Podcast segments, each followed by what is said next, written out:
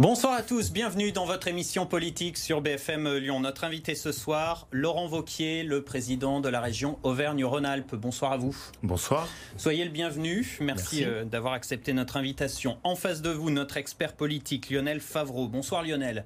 Bonsoir Léo. Directeur de la Bonsoir, rédaction de Mac de Lyon, Mac de Lyon, magazine partenaire de l'émission. Petit rappel d'abord sur euh, votre CV, euh, Laurent Vauquier.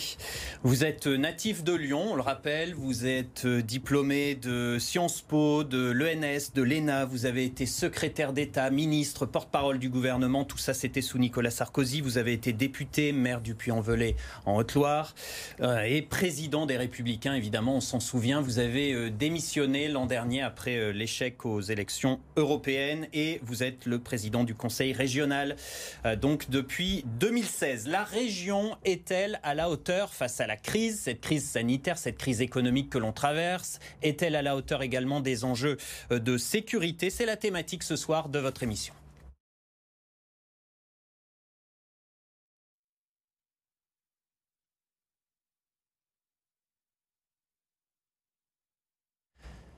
Alors Laurent Vauquier, vous avez euh, mouillé la chemise, on peut le dire là depuis le, début de la crise. Vous êtes un peu sur tous les fronts, euh, front sanitaire, front économique, des actions tous azimuts. Est-ce que ça veut dire que, selon vous, il y a des lacunes, des carences de la part de l'État dans la gestion de cette crise et notamment sur le plan sanitaire? Vous le savez, euh, depuis le début de la crise et, depuis le début du confinement, euh, je me suis posé une ligne et dont je dévie pas. euh, je veux pas de polémique. C'est-à-dire, je pense que la période est suffisamment dure pour qu'on ne soit pas là pour nourrir des affrontements politiciens. Euh, Il y a des débats, il y a des interrogations. euh, Chacun de nos habitants se pose aussi des questions sur la façon dont les choses sont menées. Mais en tant que président de région, euh, mon devoir, c'est d'essayer surtout de mener des actions concrètes, d'essayer de faire tout ce qu'on peut pour protéger nos habitants. Souvent, on sort de notre domaine classique de compétences. Normalement, la région n'intervient pas dans les domaines de santé. Mais face à une crise comme celle-là, on a besoin de tout le monde. Mais vous ne critiquez pas le gouvernement, désolé de vous couper, mais on a toujours l'impression un petit peu que vous arrivez en, en sauveur. L'État peut pas, l'État fait pas, la région fait, la région peut. D'abord, euh, non, et, et je veux être très clair dessus. Ce qui a été la ligne de conduite qu'on a eue, euh, et tous dans la région, c'est travailler ensemble. Donc c'est pas euh, le conseil régional tout seul. Euh, toutes les actions qu'on a menées, quand on a amené un masque à chaque habitant à une époque où il n'y en avait pas, on l'a fait avec les entrepreneurs et les industries de notre région. Sans eux, on n'aurait jamais réussi. Euh, là, et on va en parler, je suppose, on a un défi énorme sur cette campagne de test. On va la faire avec nos médecins. J'étais avec eux au téléphone tout à l'heure, avec nos infirmières et nos infirmiers. Je serai avec eux demain, avec nos pharmaciens. Euh, on travaille main dans la main avec la préfecture, avec l'ARS. Donc, je suis très attaché à ça. C'est est quand même une des caractéristiques de notre région. Il y a des territoires où ça se passe plus mal, où euh, les gens se tapent un peu dessus. Euh, on l'a vu à un moment dans le Grand Est où il y avait beaucoup de tensions euh, entre l'administration de l'État, les services locaux. Nous, on essaye vraiment de travailler ensemble. Mais vous partagez revanche- pas les critiques qu'a fait votre collègue président justement du Grand Est que vous évoquiez, Jean Rotner? Je pense que, en revanche, et, et- et on peut le dire là-dessus simplement, il y a quand même une leçon de tout ce qui s'est passé depuis le début de l'année.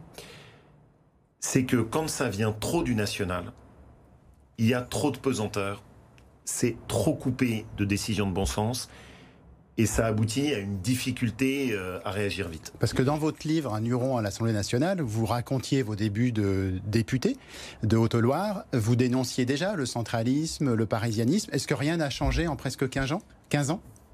J'ai même envie de dire ça s'est plutôt un peu aggravé.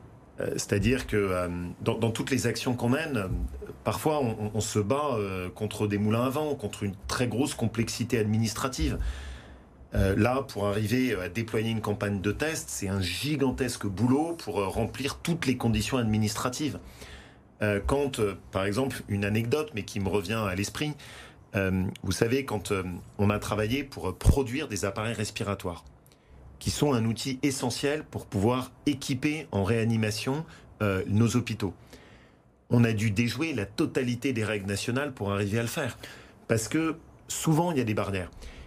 Et donc, moi, ce que je retiens vraiment de cette crise, c'est si on nous laisse un peu plus faire, Alors justement, Donc l'exemple, excusez-moi, l'exemple, ça serait peut-être l'Allemagne où ce sont les lenders, les régions qui gèrent l'aspect sanitaire et pas Angela Merkel? C'est mieux, c'est plus efficace? Je pense qu'en tout cas, il faut que en France, au niveau parisien, ils comprennent que vous pouvez pas décider de Paris tout de manière uniforme et que ça ne marche plus. Et, cette leçon-là, euh, pour moi, voilà, c'est une des grandes leçons de cette crise. En France, trop lourd, trop administratif, trop lent. Est-ce que les régions n'ont pas fait une démonstration de leur réactivité, de leur ancrage territorial et pris une nouvelle place justement à l'occasion de cette crise? Pas seulement en Rhône-Alpes.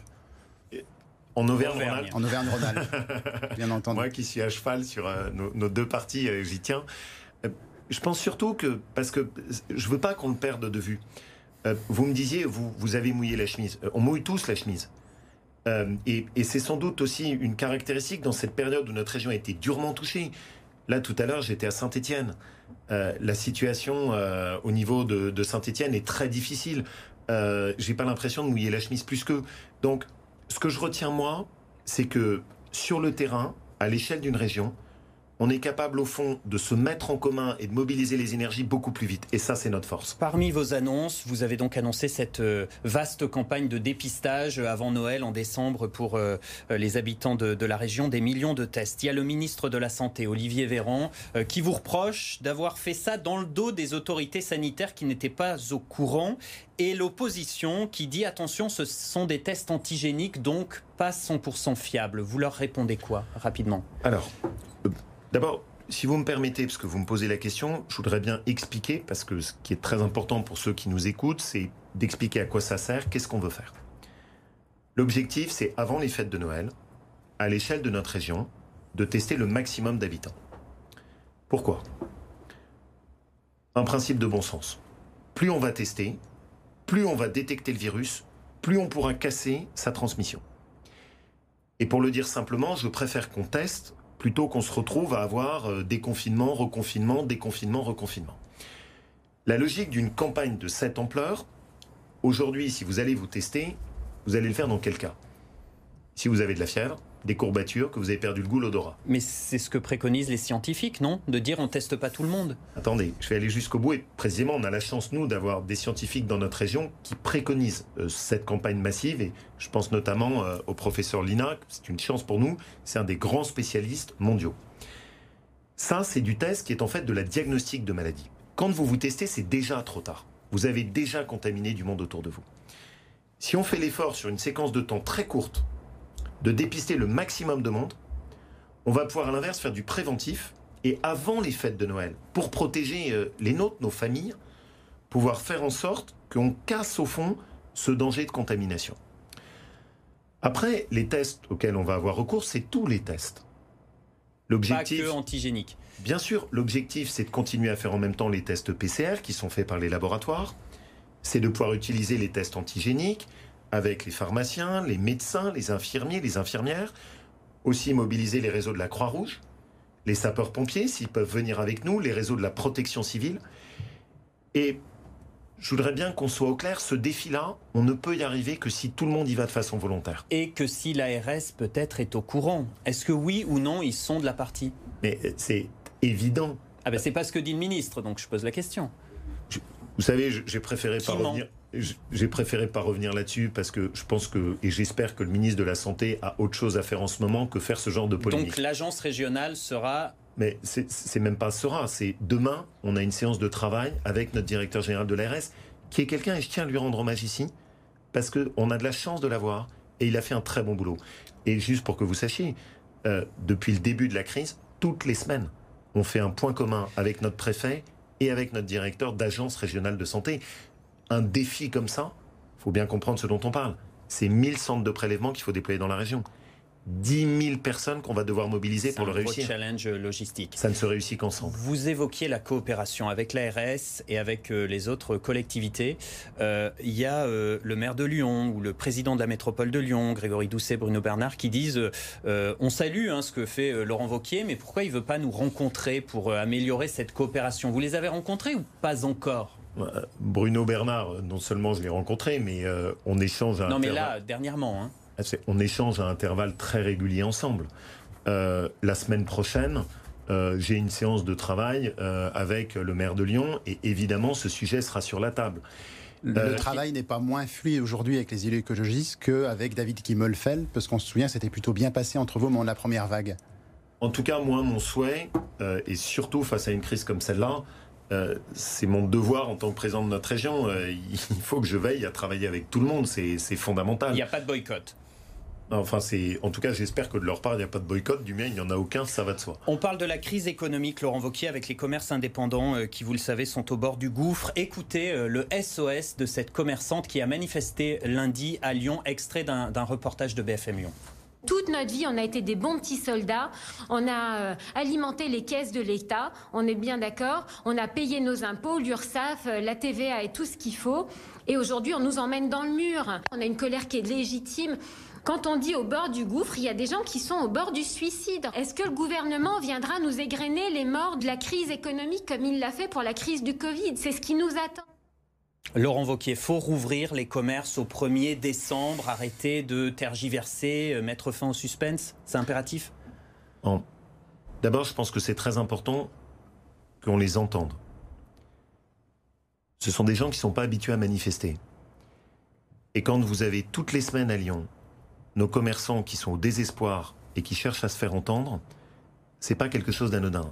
C'est des gens qui travaillent, qui travaillent souvent dur, qui ont euh, d'ailleurs une protection sociale qui est minimale. Quand ils sont atteints, c'est pas juste leur commerce, c'est immédiatement des conséquences sur la famille. Anne de l'Aigle, Anne de l'Aigle qu'on a, euh, qui, qui, est euh, une des figures de mobilisation avec laquelle j'ai échangé sur ces questions, la situation pour certains, si on n'organise pas la réouverture, est désespérée. À vos yeux, on a trop sacrifié l'économie? Je vais juste donner un point très concret. Avait été annoncé sur le premier confinement que les commerçants auraient le remboursement intégral des charges. J'étais encore la semaine dernière en échange avec des commerçants d'Annecy qui n'ont toujours pas eu les remboursements de charges plus de six mois après. Ça n'est pas digne. Et vous connaissez la position que j'ai portée. Il ne faut pas repousser leurs charges. Il ne faut pas leur proposer des emprunts, parce que ça, c'est les pousser à la mort. Vous demandez l'exonération. Il faut qu'il y ait une annulation complète de charges. Pendant la période où ils ont été fermés, il faut qu'il y ait une annulation de charges. Et même pour des commerces qui ont été ouverts, ils sont parfois à 50% seulement de leur chiffre d'affaires. Est-ce qu'on n'a pas assez sélectionné les lieux qu'il fallait fermer ou ouvrir, puisqu'on apprend que les commerces sont dix fois moins contaminants qu'un restaurant? Maintenant, ce que je souhaite, et, votre question y invitait, c'est qu'il faut qu'on se tourne vers demain. Si, et je pense qu'il faut encore qu'on attende le début de la semaine, si euh, les chiffres du, tassement euh, de, la contamination euh, se confirment, et, notamment dans notre région où ils sont plus encourageants, en tout cas sur certaines dimensions de, contamination, moi je considère qu'à condition qu'on prenne des, règles sanitaires très strict au niveau des commerces, on peut organiser la réouverture pour le tout début décembre. Et je veux d'ailleurs rendre hommage aux commerçants parce que eux-mêmes l'ont proposé. Eux-mêmes ont dit mais on est prêt à avoir des règles sur euh, les jauges, le nombre de clients qu'on accueille en même temps. Et donc ils ont fait un très gros boulot. Je pense que maintenant il est plus qu'urgent de les écouter et de les entendre parle, euh, désolé, leur tourne, mais on va parler de votre plan de relance quand même, près d'un milliard d'euros débloqués euh, par la, par la région euh, pour des commandes publiques, faire travailler les, entreprises de la région. C'est un, très gros chiffre, hein, près d'un milliard d'euros. L'opposition vous accuse de faire du recyclage, de prendre des, des crédits ou des budgets qui étaient déjà votés. Ça vient d'où tout cet argent? Merci de me poser la question parce que dans la période, c'est une question que tous les Français se posent. Nous, l'engagement qu'on a pris, il est très important c'est qu'aucune de ces mesures n'est financée par de la dette ou par de l'augmentation d'impôts. Comment est-ce que notre région arrive à le financer, contrairement à d'autres régions? Parce que pendant 4 ans, et on me l'a parfois reproché, j'ai fait des économies. C'était un engagement que j'avais pris. Pour moi, fusionner deux régions, il fallait qu'à l'arrivée, ça coûte moins cher aux contribuables. Ce qu'on a fait. On est même la seule région fusionnée de France à y être arrivée. Donc c'est votre bonne, gestion qui nous sauve. Je ne sais pas si c'était tempérament lyonnais ou euh, Pono, euh, mais moi j'ai toujours appris que quand ça allait bien, il valait mieux mettre un peu d'argent de côté. Donc cet argent, on l'a mis de côté. C'est Pono. Et c'est, ça peut être lyonnais aussi, vous y trompez pas. Euh, moi qui connais bien les deux cultures, c'est assez partagé. Et donc, c'est parce qu'on a été capable de mettre cet argent de côté qu'aujourd'hui, on est capable quoi? D'acheter les tests, qu'on a pu acheter les masques, qu'on peut venir en aide aux commerçants. Justement, vous avez mobilisé les entreprises de la région pour produire des masques, on s'en souvient, comme les tissages de Charlieu, Savoie International. Euh, Aujourd'hui, est-ce que ces entreprises ont encore des débouchés ou est-ce qu'elles sont submergées par euh, les achats de, des grandes surfaces et même de l'État? Vous savez que l'État distribue des masques jetables venus de Chine. Est-ce qu'elles ont encore des débouchés ou est-ce qu'elles vont être submergées par cette vague chinoise? J'étais euh, dans la vallée de l'Arve à échanger avec un des industriels absolument génial, Savoie International, qui a mis en place cette politique de masque. Oui, il a des débouchés. Vous avez évoqué les textiles de Charlieu. Euh, eux, euh, ils se sont mis sur d'autres créneaux et ça me permet aussi d'en profiter pour euh, jeter un coup de projecteur sur cette belle entreprise. Ils se sont mis à fabriquer des sacs qui sont des sacs respectueux de l'environnement, beaucoup plus que ceux fabriqués en Inde que vous pouvez récupérer parfois dans les grandes surfaces. Mais plus globalement, quelle est ma bataille? Ma bataille, c'est relocaliser. Ce que je veux, c'est qu'on tire la leçon de la crise il faut qu'on prenne des productions qui sont fabriquées dans notre région. Prenons un exemple. Ça fait 30 ans que vous n'avez pas une paire de baskets qui a été fabriquée et produite en Europe ou en France. On a travaillé avec un de ces industriels qui nous a aidés sur la production des masques, Chamatex, superbe entreprise de en Ardèche. En Ardèche. Donc vous avez inauguré vous leur nouvelle. Euh... Et ils se sont fixés le, le, défi avec Salomon, Babola, qui est quand même une fierté lyonnaise, Millet, de reproduire des baskets de tennis et de running faite pour la première fois depuis 30 ans chez nous. Donc c'était un projet lancé avant la crise même. Oui, mais qu'on a pu intensifier, que nous on a aidé. Il fait partie des projets qui sont soutenus avec l'argent de notre plan de relance. Donc vous voyez, c'est non seulement du concret, mais c'est aussi des emplois. On parle de votre plateforme, le, Amazon régional, euh, pour vendre des produits 100% Auvergne-Rhône-Alpes que vous lancez. Euh, beaucoup de monde dit c'est bien, mais il y avait déjà des plateformes qui existaient, notamment au niveau des villes. Euh, pourquoi pas s'appuyer sur ces plateformes? Parce que là, elle sera, elle sera opérationnelle quand, votre plateforme? C'est précisément ce que, ce que je veux qu'on fasse. C'est pour ça que je me méfie parfois un peu des raccourcis euh, où on dit on va faire un Amazon régional. Bah, c'est vous qui l'avez dit. Euh... C'est pour ça que je me méfie des raccourcis qu'on peut faire. Vous méfiez de vous-même. Donc vous avez l'occasion de préciser. C'est toujours bien d'avoir un petit, euh, vous savez, une petite distance qui permet de voir quand parfois on va, on va un peu trop vite. Euh, je veux bien expliquer ce qu'on veut faire. Rapide. On va s'appuyer au contraire sur tous les sites existants. Ah. L'objectif, c'est que vous allez sur la plateforme de la région, vous rentrez l'adresse où vous êtes, et du coup, on vous transfère sur les sites qui ont été mis en place par les communes, par les intercos, par les associations de commerçants. Par exemple, vous habitez à Rouen, vous rentrez Rouen, Et vous allez acheter à La date de la mise en place? Pour nous, l'objectif, c'est que ce soit opérationnel avant les fêtes de Noël. On est en train de finaliser le dispositif et j'ai bon espoir qu'on soit capable de le sortir sur, on va dire, deuxième semaine de décembre. Auvergne-Rhône-Alpes, c'est la région du ski. Est-ce que vous êtes favorable à une ouverture absolument des stations pour ces vacances de Noël Parce que certains disent qu'il faut déjà tout miser sur février et faire une saison quasi blanche pour les vacances de Noël. Ou est-ce que vous, vous réclamez leur ouverture avec, comme les commerces, des précautions sanitaires renforcées? Notre travail, et c'est la ligne de conduite qu'on s'est fixée avec les stations de ski, on, on, était encore cette semaine en plein travail dessus sur le protocole sanitaire tous ensemble. Et vous savez que je tiens beaucoup à cette dimension de la montagne. C'est pas de dire euh, il faut qu'on arrache l'ouverture ou pas l'ouverture, parce que ce serait pas sérieux. Nous, ce qu'on essaye de faire, c'est de dire on se prépare, on fait tout. On est prêt pour euh, offrir la possibilité d'une ouverture sérieuse et sans risque sanitaire pour ceux qui viendront skier. Après la décision, elle ne peut se prendre qu'au niveau national en fonction Mais des vous, critères vous, vous sanitaires. poussez dans ce sens parce que plusieurs stations créent des labels. Nous, on fait tout et tous en commun, toutes les stations additionnées, pour avoir un protocole sanitaire sérieux et rigoureux pour permettre cette réouverture. Ça, c'est notre job et c'est notre ligne. Outre la crise, Laurent Vauquier, on parle des élections régionales hein, qui seront sans doute repoussées de quelques mois, de mars à juin 2021. D'abord, vous nous confirmez que vous êtes bien candidat à un second mandat? Vous le savez, mais j'aime bien que vous posiez la question comme ça. Euh, je l'ai dit depuis le début, répondre à ces questions sur la date des élections. Est-ce que vous êtes mais candidat? Pourquoi c'est un secret de polichinelle? Parce que c'est juste indécent. C'est-à-dire ah, que... pas le bon timing. Vous n'êtes pas Jean-Luc Mélenchon. Mais non, c'est juste. Enfin, c'est. Je me mets deux secondes dans la tête de ceux qui nous écoutent. Ils ont peur pour leur famille, leurs parents, leurs grands-parents. Pour certains d'entre eux, risquent de perdre leur job. C'est pas le moment. Et ils ont des élus qui viennent sur les plateaux en disant je suis candidat ou qui passent leur temps à commenter la date des élections. Au Donc secours. Vous serez candidat, mais on peut pas encore le dire à cause de la crise. Alors pourtant, c'est pas ce que j'ai dit. Ce que j'ai dit, c'est pour l'instant toute mon énergie, elle est concentrée sur une chose protéger. Alors pourtant, l'opposition vous reproche de faire campagne déjà depuis un petit moment et de faire campagne avec l'argent public, avec les outils de communication de la région. Écoutez Jean-François Debat, chef de file des socialistes à la région, c'était ici sur BFM Lyon. On a triplé par exemple la fréquence du magazine régional avec la tête de Laurent Wauquiez sur tous les numéros. Ça n'est pas seulement scandaleux, c'est illégal. Je lui reproche d'avoir engagé et envoyé des dizaines de milliers de courriers, ce que la région ne faisait pas, euh, signés par Laurent Wauquiez dans toute la région pour vanter l'action de la région dans l'année qui précède l'élection. Ça n'est pas seulement scandaleux, c'est illégal. Ben, voilà ça veut dire qu'il triche. Ça veut dire qu'en ce moment, il utilise l'argent des Rhône-Alpins et des Auvergnats pour faire sa propre campagne. Il faut que cela cesse. Voilà, le PS a saisi la commission de campagne. Vous soupirez, mais pourquoi cette frénésie de communication alors? Mais juste parce que, enfin, pardon, euh, vous pensez pas qu'en ce moment un dirigeant politique a autre chose à faire? Euh, Vous pensez pas que Monsieur Debat euh, ferait mieux de faire des propositions concrètes sur comment agir ensemble sur le sanitaire, comment agir ensemble sur les emplois? Mais pourquoi vous, communiquez? Parce que c'est la crise et qu'il faut communiquer? je, je vais juste vous annoncer par exemple quelque chose. On veut faire une campagne de test.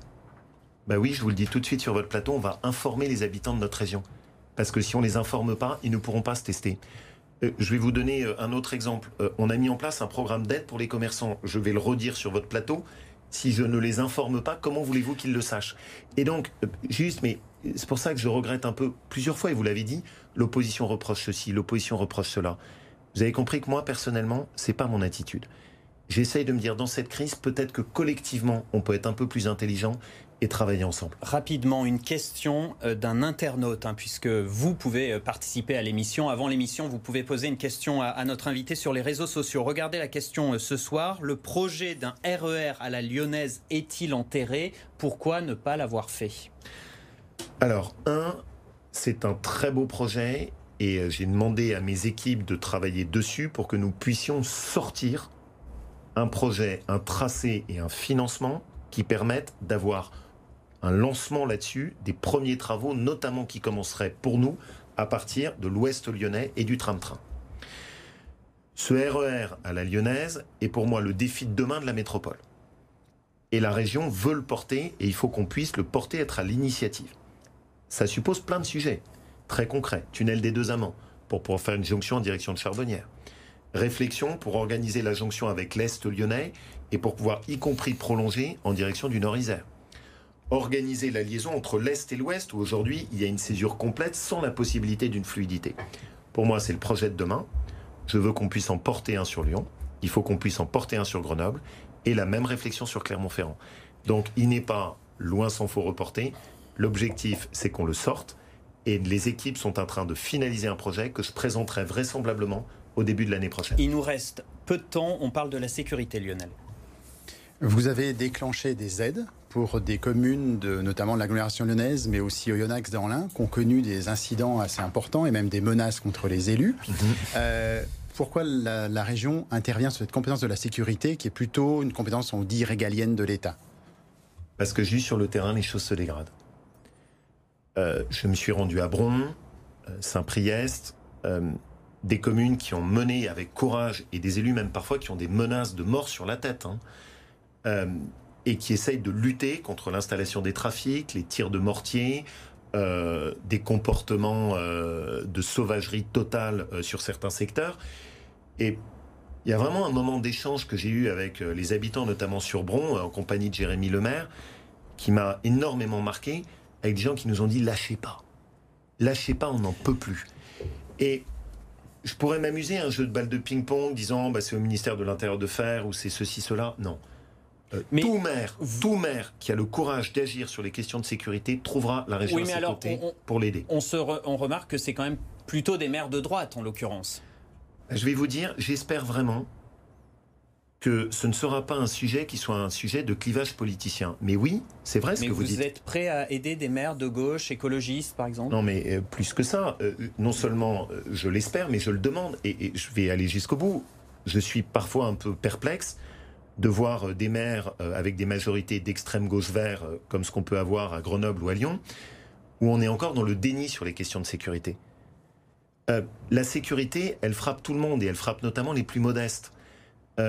développer des caméras de vidéoprotection, équiper sa police municipale. C'est fait à Lyon, c'est fait à Lyon. Non, non, non, non, pardon. Ah non, c'est pas fait l'extension de la vidéo-verbalisation, par exemple? Non, et, le maire de Lyon a lui-même dit qu'il refuserait d'installer des nouvelles caméras.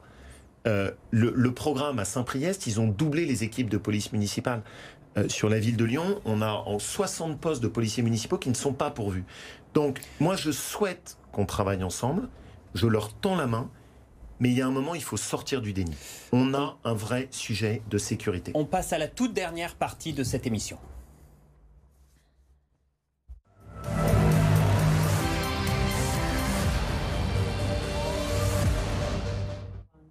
Les questions sans tabou, la première avec Lionel. Vous, me permettez quand même un sourire euh, J'espère que les questions avant n'étaient pas avec tabou quand même. La présidentielle 2022, vous y pensez en vous rasant? Non. Euh, euh, et, et, je l'ai dit, euh, en ce moment, pour moi, on a suffisamment de sujets dans notre région. J'ai fait un choix qui est 100% notre région et je l'assume. L'accord passé avec Gérard Collomb pour les municipales, que vous avez chapeauté, accord qui a échoué, ça vous a encore discrédité au sein de votre parti? On a essayé de, faire quelque chose et qui n'a pas été compris. Il faut être capable parfois d'en tirer les leçons. et donc voilà, ça fait partie aussi des choses où on progresse. L'hiver vient, vous allez ressortir votre doudoune rouge euh, Elle vous manque euh, Non. Euh, par contre, j'ai une doudoune Harpin qui est une très belle marque de la région et j'en profite pour en faire la pub. Ça, c'est fabriqué chez nous. Est-ce que vous soutenez toujours la manif pour tous? Est-ce que vous regrettez de l'avoir soutenue? Pas du tout. Et vous le savez, parfois il m'est arrivé de faire des erreurs, parfois d'être excessif ou caricatural, mais il y a un point que je voudrais bien que les gens sachent. Sur mes valeurs, je ne change pas. J'ai fait partie de ceux qui ont été les premiers, par exemple, à dénoncer les connivences avec l'islamisme. J'ai souvent été attaqué dessus, je n'ai jamais cédé sur ces questions. Je ne change pas sur le fond de mes valeurs. Dernière question, vous trinquez ce soir avec le Beaujolais nouveau? En tout cas, j'engage tout le monde à le faire, on a besoin d'un peu d'optimisme. Merci d'avoir été avec nous, euh, Laurent Vauquier, c'est terminé. Merci Lionel, merci, merci. à vous d'avoir suivi l'émission. Rendez-vous jeudi prochain.